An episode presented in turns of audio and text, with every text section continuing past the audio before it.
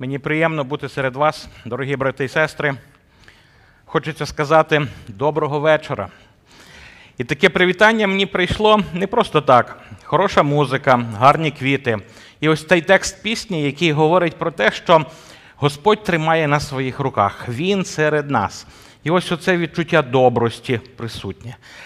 Мені присутні добрості відчуття там, особливо, коли збираються діти Божі. І я знаю, що серед нас Господь особливим чином присутній. Сьогодні в календарі я раптом помітив, що в штаті Вашингтон ми з дружиною вже цілий місяць. Такого ще не було в історії нашій ніколи. Цілий місяць в штаті Вашингтон. Ми були у родичів у Спокені, потім півтора дні е, я був у Ванкувері, і ось уже певний час тут, в окрузі перед Сіетлом. За цей час спілкувався з родичами різними, з земляками, з друзями, просто з братами і сестрами, з якими тільки познайомився. І скажу, що серед усіх тем і розмов я раптом відчув, що є одна тема, яка була всюди. І час від часу вона виринала. Ця тема звучить так: ну, ти ж розумієш, що Вашингтон це самий ліберальний штат. Причому говорили різні люди. Е, я бачив цю ліберальність, особливо коли був Ванкувер, е, Портленд. Е, я не зміг зрозуміти, що воняє. Кажуть, та воняє оця травка, яка тепер стала законною. Потім я побачив шопи, шопи, де оце все продається. Потім е, чув від різних братів і сестер про закони, які прийняті, е, особливо що стосується е, стосується проголошенню сучасних аморальних речей, про те, як влада і уряд підтримує людей, які не хочуть працювати. Одним словом, тема ліберального штату мені засіла в голову крепко. І знаєте що я сьогодні подумав? Чим більша темрява, тим яскравіший світлячок. Чим більша темрява, тим більше світла потрібно. У темноті зірки завжди яскравіші. Чим темніша ніч, тим краще видно зоряне небо. Ви розумієте, про що я? Колись при одному з моїх е, перших приїздів в Америку у Home Depot я купив е, ліхтарик з сонячною батареєю. Я довго вибирав, там було два вида: за 29 доларів і за 9 доларів. Угадайте, який я купив. Для мене, українця, е, вони виглядали однаково, прекрасно виглядали. Звичайно, я зекономив. Що сталося через 5 років з тим ліхтариком за 9 доларів? Коли приходила ніч, він опа включався, і не проходило і 40 хвилин, як він і тух. І ви знаєте, що я собі думаю? В час, коли темрява більша є, в час, коли проти сім'ї робиться недобре, ми можемо час тратити на те, як все погано в суспільстві. Ну, якраз це є час, коли нам потрібно перевірити своє світло. Чи не є з нами, як з тим дешевим світильником, який дуже легко і швидко тухне? Десь в якийсь моментик це світло горить, але потім його немає, не видно. Попри все, в цьому штаті живуть тисячі, а можливо, десятки тисяч відроджених християн, і світло сяє. Більше того, можу сказати і ствердити, що саме те місце, звідки світло сяє найбільше, це сім'я. Бо так Бог задумав. Бог задумав сім'ю якось оцю клітину, з якої складається все. Церква, суспільство, держава, з сім'ї складається все. А тому тема сім'ї абсолютно важлива, навіть якщо ти самотній ще, або ти самотній уже. Якщо ти вирішив бути самотнім, тобі тема ця все одно важлива, бо ти народився в сім'ї, ти маєш справу з сім'ями, і так чи інакше ключова війна проти сім'ї. Тема сім'ї важлива тим, хто тільки одружився, тим, хто вже прожив 20, 30, 40 років, і тих, хто вже думає, що все знає про сім'ю. Тема сім'ї важлива. Чому? А тому, що Бог задумав, що єдність чоловіка і дружини буде відображати на землі його триєдиного Бога. Це задумав Творець. Єдність чоловіка і жінки буде на землі відображати трійцю. Нам варто про це пам'ятати. Благословений дім назвав я свою тему для сьогодні. Ми будемо вивчати сім ознак благословенної сім'ї. І почнемо з теми благословення. Це окрема тема. Презентатор я забув. Це окрема велика тема, і все ж декілька коротких думок з біблійного вчення про благословення. Що значить благословенний? Який такий благословенний? Хто благословенний? Благословенність це положення чи стан тих, які перебувають в Божій благодаті. Друзі, це дуже важливо собі осмислити і над цим подумати. Не один раз я був свідком, ну це в Україні. Я думаю, що може в Америці інакше. Коли люди діляться між собою і коли кажуть, я пережив благословіння, опа, всі слухають, Бог мені дав гроші. Я пережив благословіння, я міг дешево купити то-то. А я пережив благословіння, мені подарували ось це. Більшість тем, які я чув на тему, більшість розмов, які чув на тему благословення, зв'язані виключно з матеріальним прибутком. Матеріальний прибуток, добробут і здоров'я дорівнює благословення. І ви знаєте, я собі в якийсь момент подумав, що ми, баптисти, давно стали прихильниками цього Євангелії благосостояння. Тому що така віра і таке розуміння, воно не вписується в біблійне розуміння благословення. Насамперед, благословенність це перебування в Божій благодаті й милості. Це належить лише людям віри, віри, послуху. Так, в старому заповіті неодноразово благословення пов'язане з матеріальними благами. Але коли ми читаємо новий заповіт, ми не знаходимо цієї, цього зв'язку і асоціації. І коли ми поглянемо на Божих людей, Марію Йосипа, апостолів, того ж апостола Петра, Петра Павла, ніхто з них не завершив нормально. В житті їхньому були болі, страждання, трагедії, втрати. То що, вони не були благословенні? Це були Богом благословенні люди. Просто виявляється, благословення це не тільки те, що мені сьогодні попало. Пам'ятаю, коли я був студентом в семінарі, в ті в ті голодні 90-ті роки серед студентів навіть народився таке речення. Якщо приїжджали американці і щось дарували, то після цього йшло таке речення: ну от, ще один день не пройшов зря. Тобто, е, благос... Успішність дня вимірювався черговим подарунком. Ми з цим зжилися.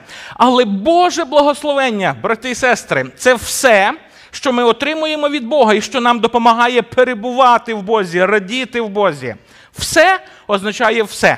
Все це означає трудність і випробовування, зовнішня біда і внутрішні трудності. Все це означає, коли добре, коли легко коли доступно і коли дуже важко. Все це означає, що би не прийшло в наше життя. Воно все має на собі відпочаток Божого благословення для людини, яка вірить Бога. Ще одне. Коли ми говоримо про благословення, дуже важливо розуміти, що бути благословенним це передавати благословіння. Так Бог задумав. Благословенний благословляє. Благословений не може не благословляти. Причому, каже Ісус, як треба робити з ворогами? Проклинати? Ні. Ісус каже, ворогів благословляти. Виявляється, та людина, яка пережила на собі благодатну дію Бога, пережила неймовірний Божий дотик в її життя, така людина не може не благословляти. Коли ми благословляємо інших людей, то ми молимось, просимо Бога, щоб Боже благословення спочивало на них. Часом ми не знаємо, що людині потрібно, і того ми благословляємо їх іменем Ісуса. А вже Господь знає, що найбільше потрібно. Коли ми благословляємо когось, то ми просимо, щоб Божа досконала воля реалізовувалася в житті цієї людини. Ми визнаємо, що ми не спроможні нічого. У псалмах, в текстах Писання ви знайдете неодноразовий заклик, благословіть Господа. Давид каже, благословляю Господа. Пам'ятаємо, що для Божого народу ось оцей виклик і вираз завжди означав заклик хвалити і прославляти безконечну милість, ласку, добрість всемогутнього, справедливого, всезнаючого, довготерпеливого, люблячого Бога і Спасителя. Той, хто пережив на собі дотик благодаті Ісуса Христа, той не може не бути благословенним. Тому, якщо ти посвятив своє життя Ісусу, ти став благословений. В Ісусі ми благословенні неймовірними благословеннями. А ще знаєте, яким близьким чином Боже благословення нас торкнулось? Дух Святий в нас поселився. Дух Святий в нас це, власне, і є оце неймовірне божественне благословення. Ми пережили на собі не просто дотик Бога, а взаємодію Бога з нами, проживання Бога в нас. Ось чому той, котрий у Христі, той благословенний. А ще, це ж знову ж я ж кажу, це тема велика. Тема благословенний і блаженний дуже близькі слова. Часом вони навіть синонімічні. Подумайте над цим також. Але ми підемо далі, бо я хочу, щоб ми розглянули сім уроків благословенної сім'ї. Причому я використав дуже знайому вам сім'ю Йосипа і Марії.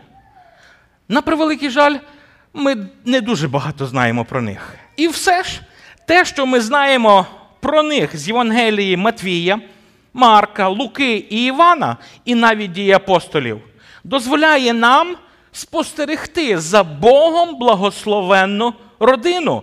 Тим паче про цю благословенну родину ми читаємо. В, Коли ми читаємо Євангелію від Луки, то е, Єлизавета, почувши голос Марії, коли вона пережила ось оцей голос своєї дальньої, а може і не дуже дальньої родички, то вона почала говорити ось такі особливі слова, каже, блаженна та, яка повірила, а ще вона каже: благословенна ти між жінками, благословений плід твоєї утроби, благословенна ти, благословений твій плід. І ось ми маємо справу з благословенною дівчиною. І не тільки з благословенною дівчиною, з благословенною дружиною, мамою, з благословенним чоловіком, який є Йосип, тому що Божа благодать і його зачепила. Отже, сім спостережень про життя їх для нас. Благословенний той дім, де у вірі підкорене Богу подружжя. Це моя перша теза, спостерігаючи Йосипа і Марію. Спостереження за цими двома особами виказує, що первинне, що кидається в очі, це віра, яка виявляється в послусі. Коли ми читаємо перший розділ Євангелії від Луки, то чуємо про ангела, який приходить до Марії і е, говорить: «Е, радій, це привітання, привіт, сповнена е, благодаті. Бог подарував їй благодать. Виявлена Божа незаслужена милість полягала в тому, що їй судиться стати мамою для Спасителя. Це речення про те, що вона отримала Божу благодать, дуже значиме, несправедливо пройдене багатьма. Я чув чимало пояснень і проповідей про саму праведну дівчину в Ізраїлі. Чув багато пояснень, що це просто ось така дівчина з неймовірним серцем, яких немає. А я, читаючи це слово, стверджую, ні, в Ізраїлі було багато хороших дівчат. Було багато праведних дівчат, святих дівчат, побожних, благочестивих, нічим не гірших Марії. Бо Марія не вибрана за свою крутизну духовну. До Марії явлена Божа благодать. Знаєте, що це означає? Вона не заслужила. Бог отак обрав. Отак Бог захотів, і Бог їй дав особливу милість. Ну, огляньте, це Божа сторона. І ось Марія, дивлячись на все це, Вона розуміє, звідки діти беруться. Дарма, що вона молода. Вона знає, звідки діти беруться. І тут чути, що вона завагітніє від Господа, як це станеться. І ось коли їй відповіджено, вона говорить: Я Господня раба. Нехай буде мені за словом твоїм. Послух звіри характеризує ось оцю благословенну дівчину. Та, котра пережила, та, котра живе в послусі Богу, у вірі Богу. Тільки люди віри, згідні в послусі робити кроки в невідоме.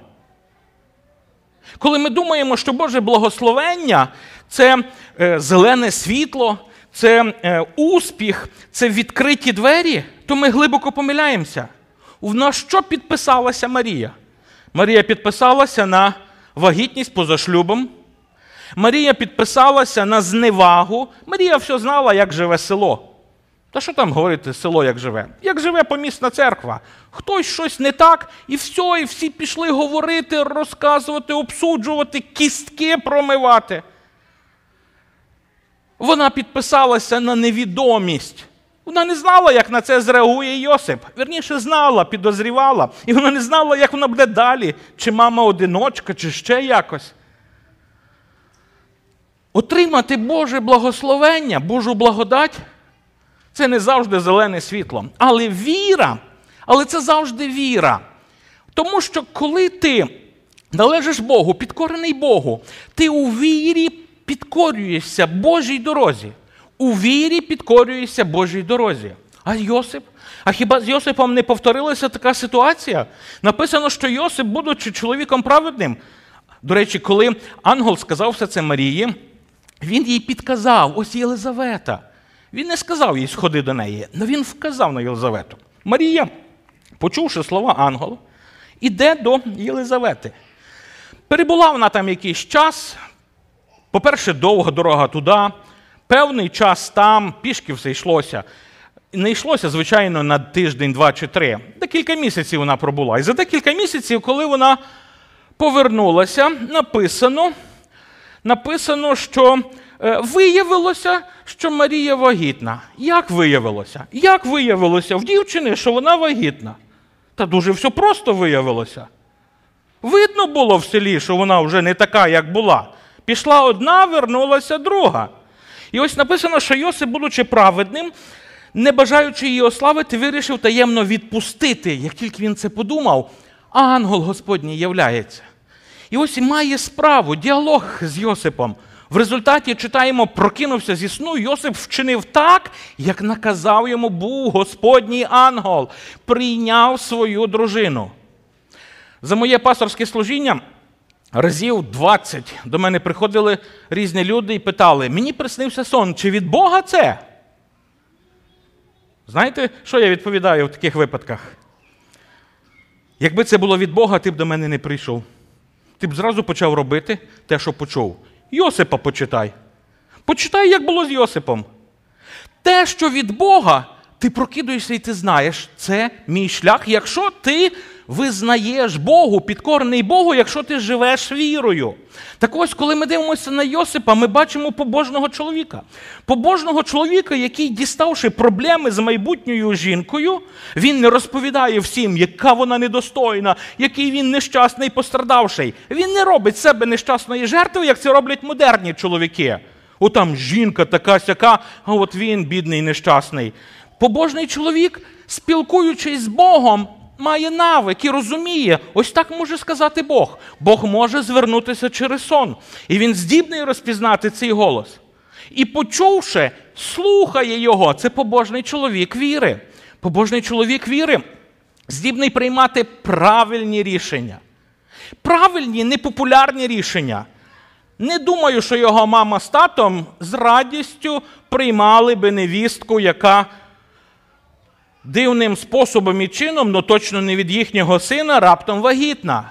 І пояснення про Духа Святого дуже складне, бо ніхто з сусідів за останні 40 років такого не мав. І ось побожний чоловік приймає, навіть всупереч всім, приймає її. Побожний чоловік стає надійною опорою для молодої мами, для дружини, особливо в дуже критичний час. Побожний чоловік віри, він терпеливий і здібний очікувати. Він не поре гарячку, він чекає на все свій час. Побожний чоловік довіряє Богу і тому приймає будь-який поворот життя, як від Богом даний. Побожний чоловік робиться прикладом для інших на покоління. Таке підкорення, як ми спостерігаємо в Марії і Йосипа, можливе лише людям віри. Їх довіра видна. Благословенні люди це люди віри. Оце собі обов'язково занотуйте. Благословенні люди віри. Без віри ти не можеш жити життям благословенного. Це ще одна окрема тема, буквально декілька тез. Марія є прикладом того, яким чином виростає віра. Розвивай звичку, запам'ятовувати слово, спостерігай за автором, зберігай і ділись почутим, як Марія, бо віра від слухання, слухання від слового. Вивчай досвід минулого в історії, спілкуйся з живими віруючими сьогодні. І таким чином віра твоя буде зростати. До речі, можливо, хтось з вас подумав: ну ось тут ідеальна пара: віруюча дівчина, віруючий хлопець. А от у нас в сім'ї я ще так нічого, а мій чоловік уже зовсім слабо. Або навпаки, чоловік якийсь подумав: ну от я до Бога, а моя жінка якось. Що робити в таких ситуаціях? Скажу, друзі, що в Писанні ми маємо таку ясну дорогу. Згадайте, що навіть невіруючий чоловік освячується через дружину, а невіруюча дружина освячується через чоловіка. Ви скажете, так вони ж віруючі. Слухайте, віра завжди видна по ділах. Якщо ваш чоловік чи дружина не поводять себе по вірі, ну, вони називаються віруючими. Вони, можливо, якась, якийсь вид певної віри існує, але і демони мають певний вид віри. Віра завжди видима. Тому знайте, що ви, котрі шукаєте Бога, через вас освячується ваш партнер. Або апостол Петро каже: дружини, підкоряйтесь чоловікам, аби деякі з тих, хто не кориться слово, були без слова полонені поведінкою дружини. Виявляється, твоя побожна поведінка це, це дорога свідоцтва для твого недуховного чоловіка. Чоловік, твоя любов, як Христос церкву, це дорога, яким чином твоя менш духовна дружина може полюбити Бога чи знайти в тобі Господа Бога як приклад. Другий урок, який я знаходжу в цій парі, благословений той дім, де подружжя, яке приймає одне одного безумовно. Подружжя, яке приймає одне одного безумовно. Погляньте на Е, уривок писання, який ми вже читали. Прокинувся зі сну. Ага, щойно він подумав. А що він подумав? Відпустити. Відпустити. Йосипе, сину Давидів, не бійся прийняти Марію, дружину свою, бо зачати в ній є від Духа Святого. І ось, прокинувшись зі сну, Йосип учинив так, як наказав йому Господній ангел, і прийняв свою дружину, і не пізнав її, аж поки вона не народила сина свого первородженого і дав йому ім'я Ісус. Безумовне прийняття одне одного як від Бога. Ось що потребує кожна сім'я, яка живе в благодаті і хоче жити благословенням, приймати одне одного безумовно. Можливо, комусь приходила думка, ех, будь у мене такий чоловік, як отой, мабуть, у нас сім'я була би краща. Або якби була моя жінка як ота, сім'я наша була би краща. Це так думають частина. Спостерігаю, що молоді люди, які свіжо одружуються, дуже, дехто дуже швидко розлучається. Вони не здатні терпіти одне одного, бо чекають, що е, той, кого, на кому вони одружилися, поможе їм любити себе більше. І так е, багато, ряд пар одружуються, щоб їм допомагали їх самих любити більше. Один чоловік казав, приймаючи свою дружину, казав, що я знаю, що вона від Бога, але не знаю за що. Так ось, е, коли ми е, дивимося на цей приклад, то мусимо піти за ним слідом, от шукаючи Божого благословення прийняття. Одружитися Одружитися. Оце українське слово означає одружитися. Тобто ти дав себе одягнути. Це як взутися. Все, ти вже ти окружений, ти одружений. Ти вже не сам, ти не можеш мислити себе сам. Одружитися це прийняти в своє життя іншого як Божого агента, навіть якщо ти поки не знаєш для чого. Але це точно для тебе і для твого блага. Коли ми одружилися, у нас нема дороги назад. Коли ми одружилися, у нас є тільки шлях вперед, прийняти одне одного. Так, тому існує благословення прощення. Благословення прощення нам знайоме, бо ми самі прощені грішники.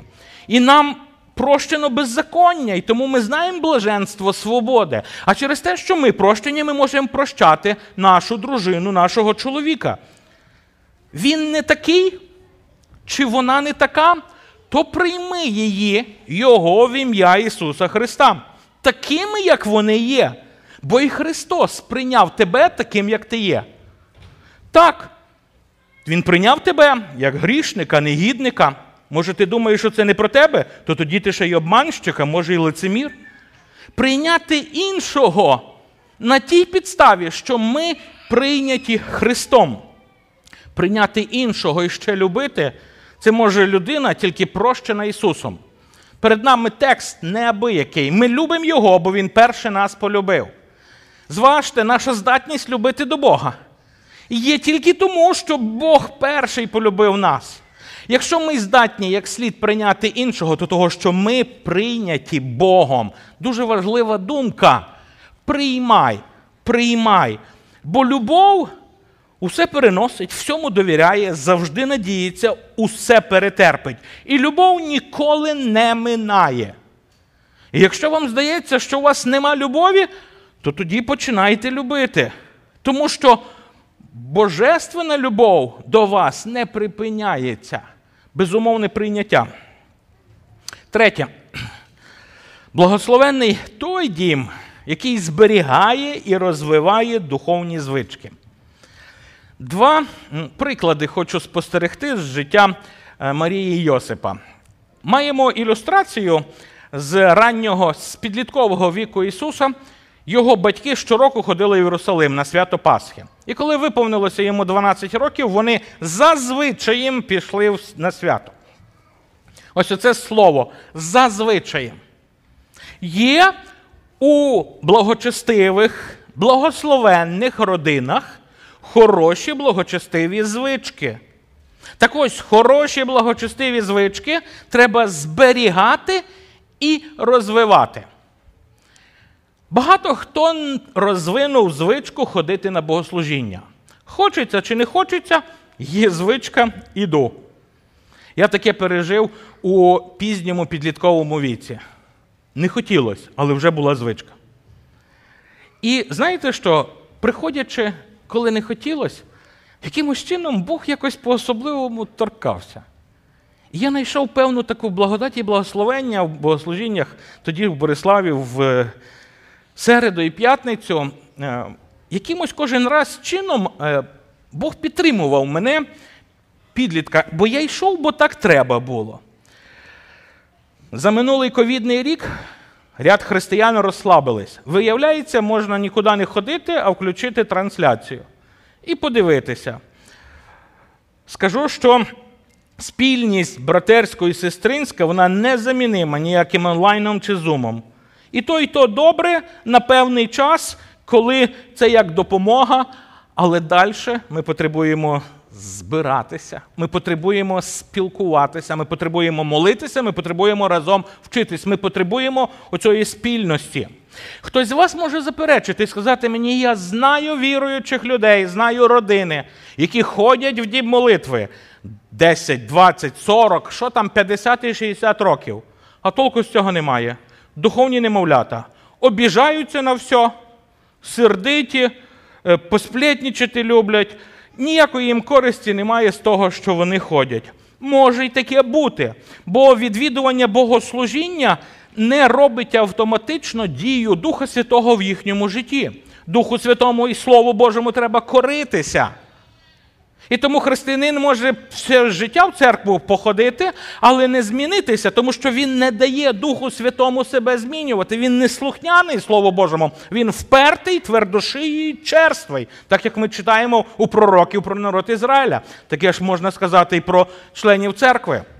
Таке може бути через неслухняність. А тому ми розвиваємо навики слухняні, звички слухатися Бога.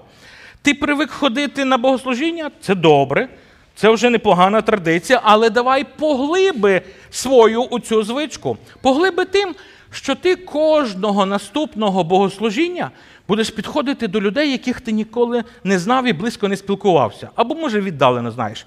Поспілкуйся, познайомся, чим брат, сестра живе, які тривоги, про що би ти міг за них помолитися. Тобто розширюй коло свого братерського, сестринського спілкування. Це один спосіб поглиблювати свою приналежність чи відвідування богослужінь. Або ти привик ходити на богослужіння, але ти сидиш тут, так як на концерті. Хтось щось говорить, ти собі слухаєш.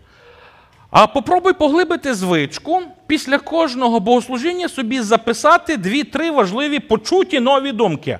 Або по-іншому сформульовані, які можуть бути цікаві, критичні чи незрозумілі. І після того, як ти це записав, подумав, піди з кимось обговори. Це неабияк корисна звичка, знаєте чого? Вона мозги пробуджує. Вона напрягає мозги, вона заставляє думати, вона заставляє цим словом взаємодіяти, працювати. Слово в тобі починає працювати. Людина, яка почула істину, її занотувала і сказала комусь впродовж 24 годин, у 30% запам'ятовує це. У всіх інших в більшості випадків забуває. Сюди увійшло, звідси вийшло. І тому й толку немає. Тому розвивай нові звички. Спілкуйся з новими братами і сестрами, з менш знайомими братами і сестрами.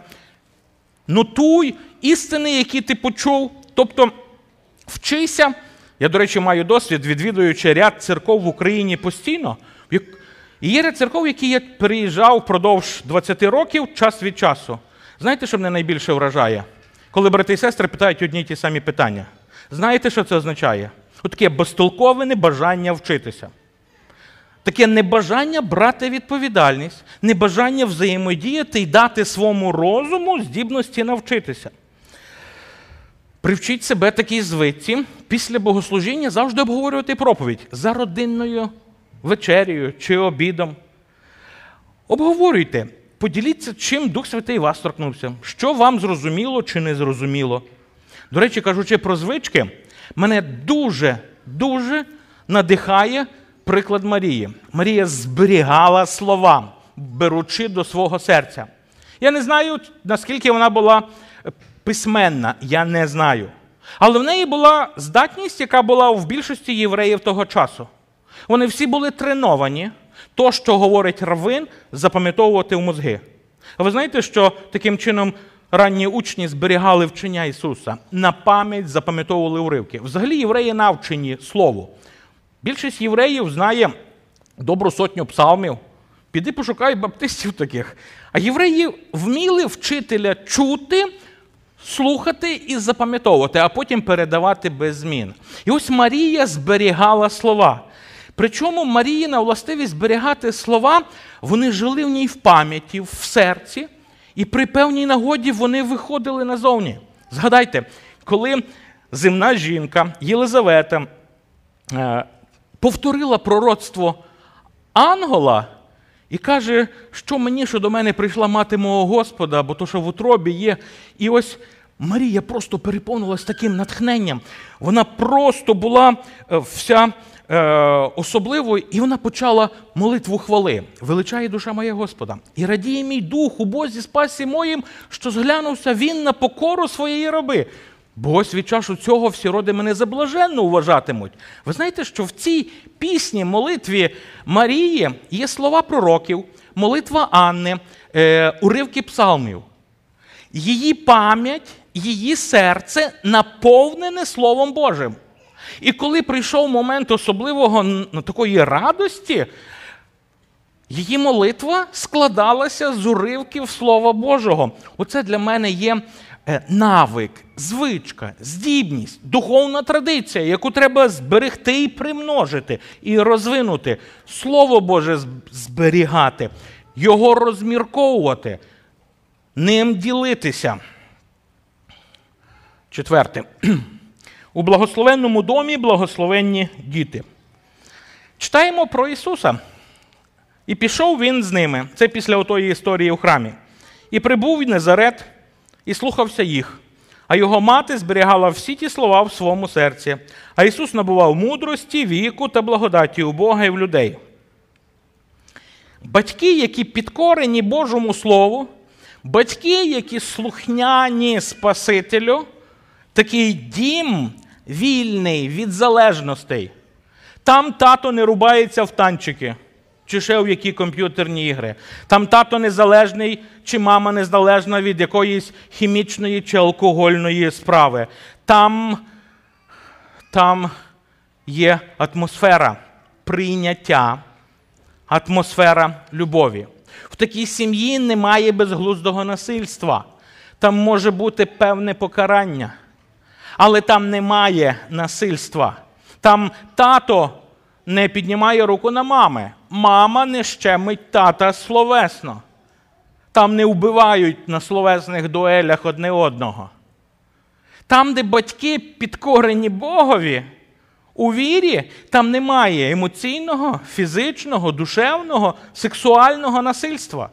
На превеликий жаль, зараз все частіше я чую з різних частин Америки чи України про те, що у християнських родинах є елементи сексуального насильства. Це не вкладається в голову, але це означає, що кількість людей, які належать до церкви, ходять в церкву, з Господом дуже мало справи мають. Дитина у благословенній родині росте благословенно. Читайте, набував мудрості. До речі, ми часом ці слова сприймаємо, ніби воно все само собою. От просто так дитина собі набувала мудрості. Як це просто так набувала мудрості? У неї є мама і тато. Мама і тато передавали мудрість. Тато передавав майстерну мудрість, тому що він був Тесля. І Ісус освоював професію свого батька, як це було прийнято в той час. Треба було вчитися від батька, чим прогодуватися на, на життя. Мама передавала ще певну життєву мудрість. Ось разом е, вони ходили в храм, разом е, біблійні тексти розповідали, набував мудрості. Я чув про одного тата, який казав, дочі чи сину, я не вчився і тобі вчитись не треба. Часом земні батьки є обмежені, недалекоглядні і нерозумні. Но в благословенній родині батьки перебувають в стані пізнання і захочуть дитину пізнавати. Читаємо, що Ісус перебував, е, що Він зростав віком, зростав віком. Звичайно, наші діти не мов би, е, самі по собі ростуть. Але нам, батькам, дуже важливо пильнувати за пару речей, щоб дитина росла нормально. Нормальний фізичний вік для дитини означає, що ця дитина навчилася вчасно лягати, вчасно прокидуватись. Для дитини дуже важливо, щоб мудрі батьки навчили правильно лягати спати. Десь бажано до 11 години, краще в 10. За годину до сну ніякого телевізора, ніякого комп'ютера, ніякого айпеда, ніякого смартфона. Чому? Тому що нервова система має заспокоїтися. Всяка лампочка подразнює. І тому перед сном ніякого гаджету. Звичайно, батькам важко про це дітей вчити, бо батьки самі не можуть залишити це. Батьки потребують для того, щоб дитина виростала правильно навчити дитину фізичного руху. Сьогодні ми мало, діти наші мало фізично працюють. Часом багато з нас, хто зайнятий іншим видом праці, не фізичним, мало фізично рухається. А для життя фізичного дуже важливий рух. Треба вчити руху, вчити гігієні, вчити, е, вчити здоровому способу життя і відповідному харчуванню. Це щоб був здоровий ріст. Далі ми читаємо, що ця дитина зростала у благодаті у Бога. Тобто дитина вчилася слухняності Бога. Навіть Ісус вчився слухняності Богу від своїх батьків. А ви знаєте, що діти зчитують нашу релігійність без наших слів? Говорити треба. Виховувати треба, пояснювати треба. Але діти все одно будуть читати між рядками. Вони будуть дивитися, а що насправді батьки думають про Бога.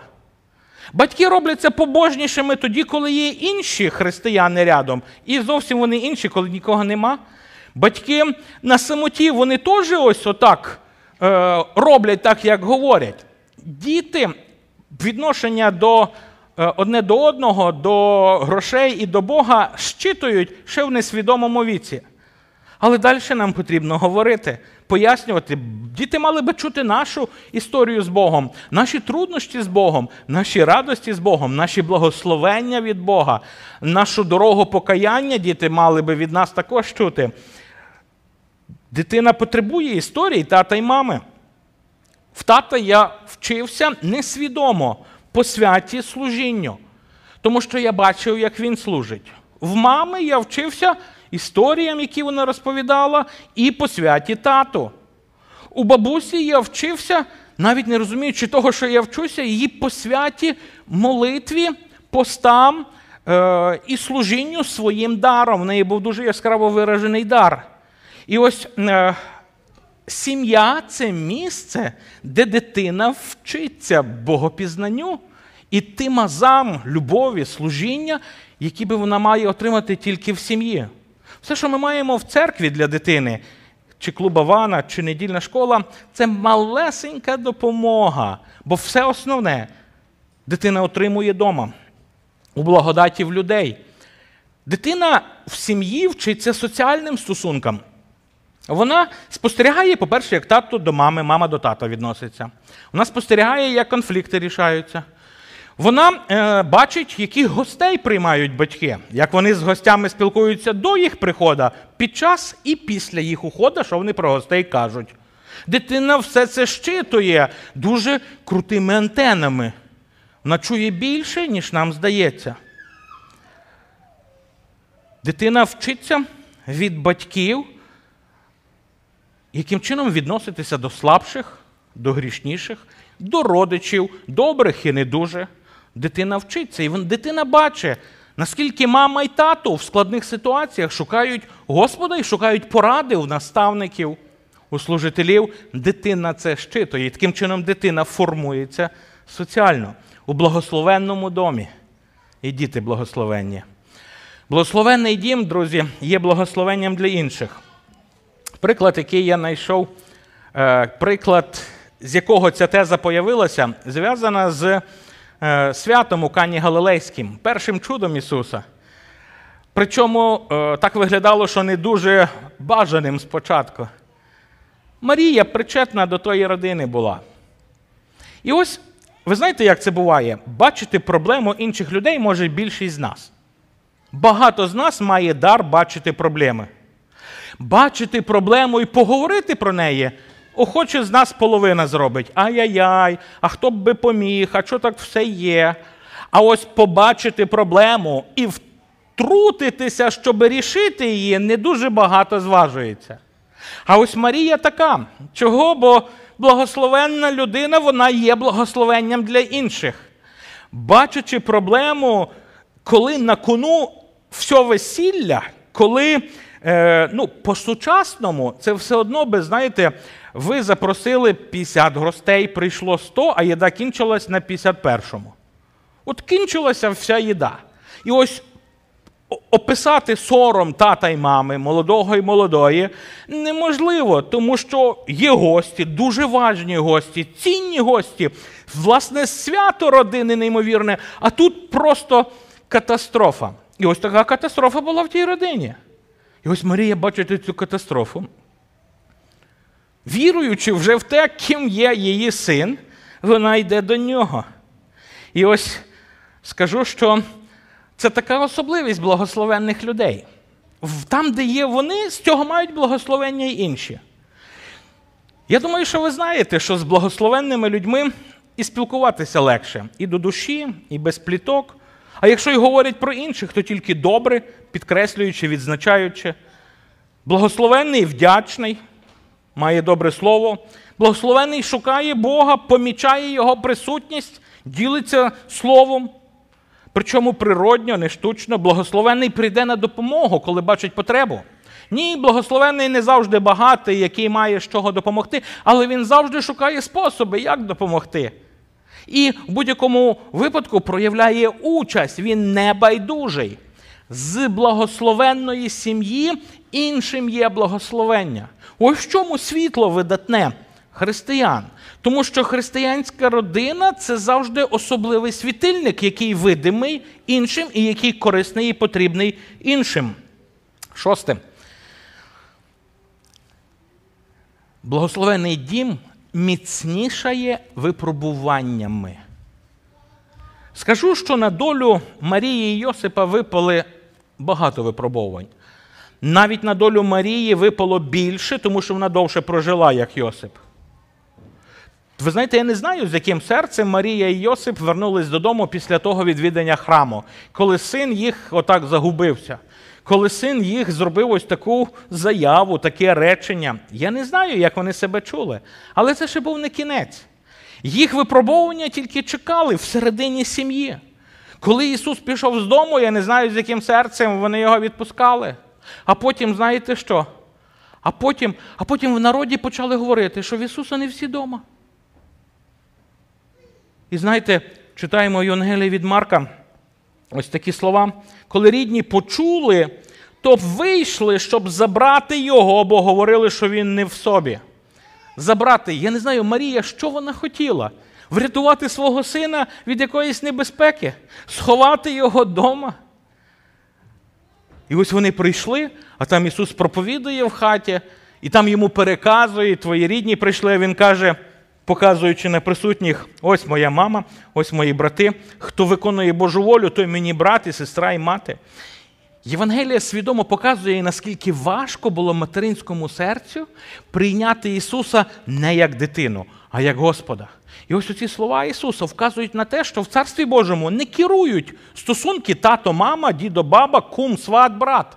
У Царстві Божому є Слово Боже і підкорення йому. У Царстві Божому немає таких панібратських стосунків в Царстві Божому є Господь і Його Слово, і є всі ми. І ось такі випробовування переслідували цю родину. Але найбільше, що може бути, це коли трудність приходить в життя більша, ще більша. Вона чула, що проти Ісуса є змови, вона чула, що проти Ісуса є неприйняття. А ще вона, мабуть, пам'ятала, бо вона все зберігала в пам'яті слова Симеона. Пам'ятаєте, що Симеон говорив? Той, котрий на піднесення і падіння багатьом, але але якийсь момент меч прошиє її душу. Ім'я Марії, оце єврейське Маріам, Мара означає гіркота і горе.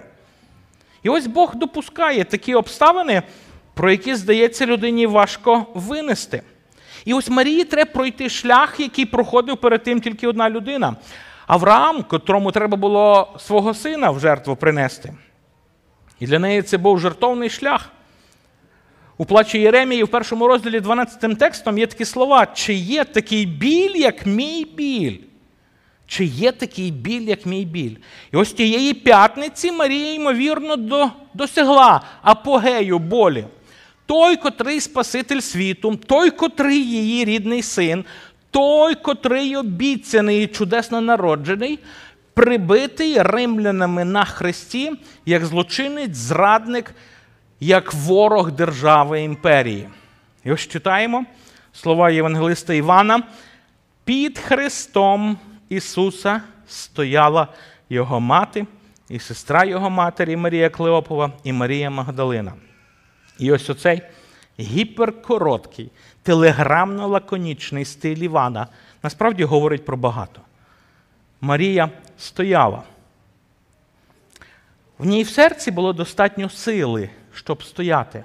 Вона не рвала на собі волосся, вона не лежала непритомна. Ми не чуємо крики істерики. Хтось сказав, що ймовірно, сила Ісуса, розп'ятого на Христі, її зробили сильними. Можливо, бачачи Ісуса, вона не бачила приреченості, трагедії. І ось це додавало їй сили, тому що все виглядало як приречення і трагедію. Згадайте, як все це сприйняли учні Марія з того самого тіста, але ось отут Ісус. І ось І вона нічого не розуміла, видно, всього. А крім того, ще мусимо пам'ятати, що це мама, син якої несправедливо, всупереч всякої логіки, вмирає. Коли ти любиш людину, то тебе болить за неї. Коли хворіє наш рідний, нам важче пережити. Я скажу, що найтяжча своя хвороба, вона не рівнялася з легшою хворобою дитини. Тому що ти би хотів себе, своє здоров'я, життя віддати, лиш би дитина не хворіла. А тут, а тут вона нічого не може і нічого не може віддати. Чи є якась втіха в такий час? Да, навіть в такий час приходить втіха. І звідти з Христа лунає голос: ось це син твій, ось це мати твоя. І оця болючий момент Голгофи. Можливо, Марія пам'ятала слова Ангела, який казав тоді при зустрічі з нею вперше, що для Бога немає неможливої жодної речі. І ось Марія пережила чудо непорочного зачаття без участі чоловіка. А я вам скажу, що коли мама, стоячи під Христом, несправедливо вмираючого сина, знаючи, що це Божий син, і вона бачить це власними очима, як він висить, і не тратить віру, і не розчаровується в Бозі, це не менше чудо. Це справді, що неможливо людині, те можливо Богові у найскладніший час, коли нам невідомо, що відбувається.